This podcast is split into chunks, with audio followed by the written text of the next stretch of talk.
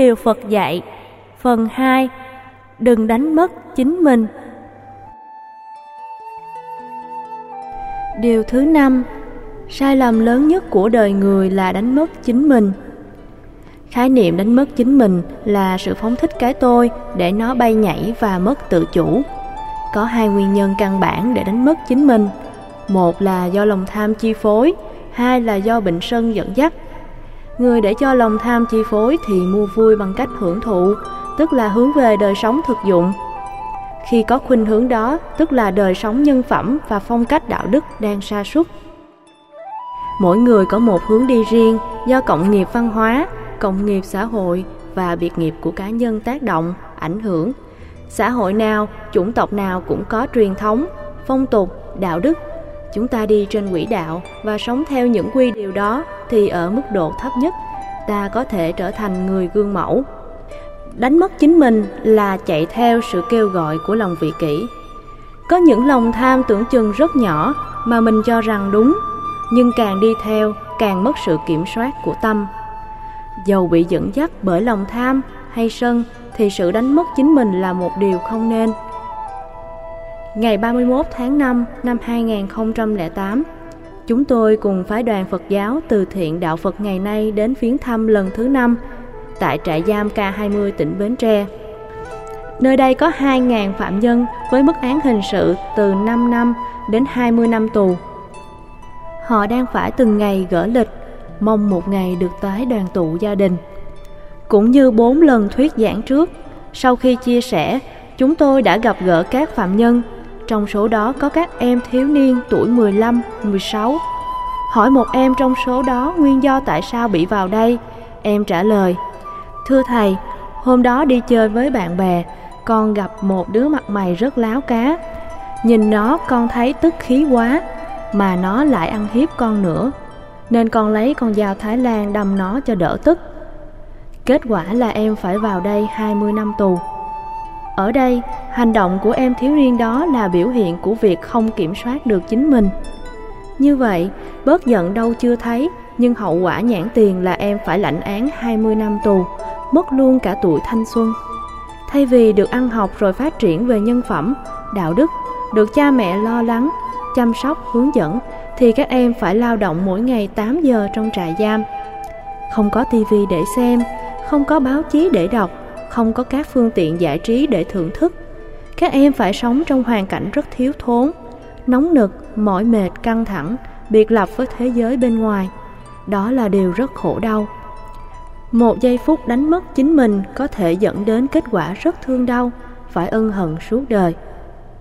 Thường thì các cậu choai choai mới lớn luôn muốn chứng tỏ mình là người lớn nên tập hút thuốc, uống rượu. Nếu có lân la với các anh chị trong xã hội đen, giới giang hồ thì chúng chửi thề, đánh lộn, tranh chấp, thậm chí là cướp giật, chém giết nhau không gớm tay để tập tành làm dân anh chị. Và tưởng như thế là ta đã được trưởng thành. Nhưng thực tế là càng làm như vậy, họ càng đánh mất chính mình. Có một chị tuổi ngũ tuần nghẹn ngào khóc và kể rằng Gia đình chỉ có hai mẹ con Cô rất hiếu thảo Người mẹ già ngoài 70 tuổi Mất sức lao động Hôm nọ đi bán bị ế trong lòng đã cao có, khó chịu rồi. Vừa về đến đầu ngõ thì thấy mẹ khóc Và nói rằng bị nhà hàng xóm qua ăn hiếp. Hai mẹ con vừa về đến nhà, Người hàng xóm đó lại qua mắng chửi thêm một lần nữa. Thấy mẹ bị khinh thường, Cô ta giận quá nên có phản ứng. Lời qua tiếng lại, rồi hai bên đánh nhau. Không kiềm chế được tánh nóng, Cô cầm cái búa trong nhà có sẵn đập vào đầu bà hàng xóm thiếu lễ độ kia. Bà ta chết tươi tại chỗ. Lần đó chúng tôi thuyết giảng về đề tài Đứng dậy sau vấp ngã Cô nghe và giải tỏa được những mặc cảm Chỉ vì một phút sai lầm Thiếu kiểm soát mà nông nổi như thế trong khi bản thân cô là người hiền lương chân chất, hiếu kính với cha mẹ, hòa ái với những người xung quanh. Chỉ vì bức xúc do ngày hôm đó bán không được, ế ẩm quá, về nhà thì không có tiền mua gạo, thực phẩm cho mẹ già nên tâm sân dễ dàng trỗi lên. Ở gần chùa Giác Ngộ nơi chúng tôi ở, có một bé trai khoảng chừng 15 tuổi cũng đang ở tại trại giam này do dính vào đường dây ma túy. Em đua đòi theo đám anh chị giang hồ sống buông thả. Họ tặng cho một loại bột trắng, kêu hít vào sẽ có cảm giác kỳ diệu. Vì kiến thức chưa có, em này đã hít vào, liền có cảm giác lân lân như trong thế giới thiên bồng lạc cảnh, hạnh phúc lắm. Được anh chị đại ca cho thêm một vài lần nữa, em bị ghiền luôn. Sau đó, họ buộc em phải mua khi lên cơn nghiện. Để có thuốc cứu cơn nghiện, em bất chấp tất cả. Gia đình thì nghèo, tìm đâu ra tiền? Không có tiền thì phải đi ăn cắp và buôn bán bột trắng mới có đủ tiền cho một tuần được một phần để hút và chích. Rồi cũng bị phát hiện, cậu bé đã phải chịu án 10 năm tù.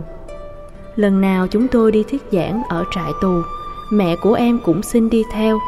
Mẹ con nhìn nhau qua những giọt nước mắt, chỉ vì nỗi đam mê bồng bột, không nghe theo lời khuyên của cha mẹ, nghe theo lời xúi dục của bạn xấu, cuối cùng phải ra nông nổi. Do đó, nỗi bất hạnh lớn nhất là không làm chủ được chính mình. Cứ thả mình theo thói quen, theo bản năng, theo sự buông thả thì hậu quả kéo theo là rất nghiêm trọng. Giờ đây, họ phải ngồi tù gỡ từng trang lịch trong sự khổ đau, hối hận muộn màng. Nhiều người phải chịu những hậu quả khác. Họ ăn chơi sa đọa một thời gian, sau bỗng thấy cuộc đời vô vị, mất hết ý nghĩa nên quyên sinh hoặc trở thành bợm nhậu.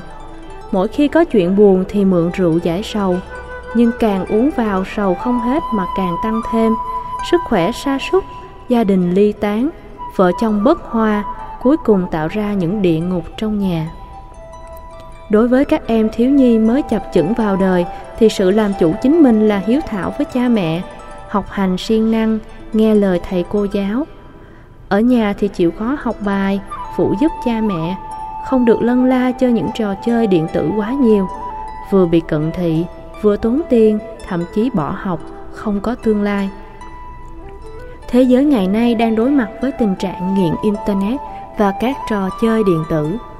Trung Quốc là quốc gia đầu tiên có một trung tâm giam và cai nghiện cho những người nghiện Internet. Mặc dầu không phải là tội phạm, nhưng họ chính là mầm móng gây án sau này.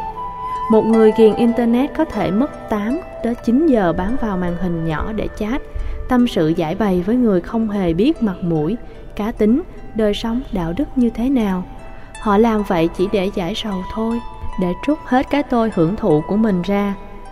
Nếu là người con ngoan thì sẽ không buông thả và thiếu trách nhiệm với gia đình như thế. Học sinh, trẻ em thường nghiện các trò chơi điện tử bởi bị những phần thưởng hấp dẫn và muốn chứng tỏ mình là một game thủ nổi tiếng. Vì vậy, bao nhiêu tiền ông bà cha mẹ cho, thay vì để mua sách vở học thì chúng trút hết vào tiệm Internet. Đó là một cách đánh mất chính mình.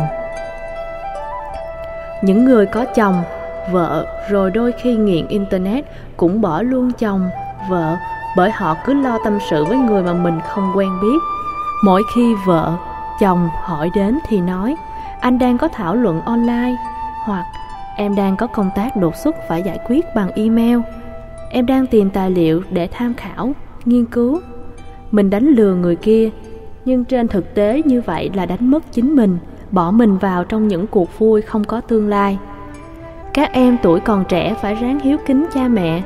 Nhận thức của mình chưa đầy đủ, nếu được cha mẹ hướng dẫn bài bản, có trình tự và nghe lời thầy cô giáo sẽ không đánh mất chính mình. Đừng như các anh chị mới 16, 17 tuổi đã phải vào trại giam thay vì được ngồi ở trường để học. Được mẹ cha, thầy cô dìu dắt trong cuộc đời thì sung sướng và hạnh phúc biết mấy.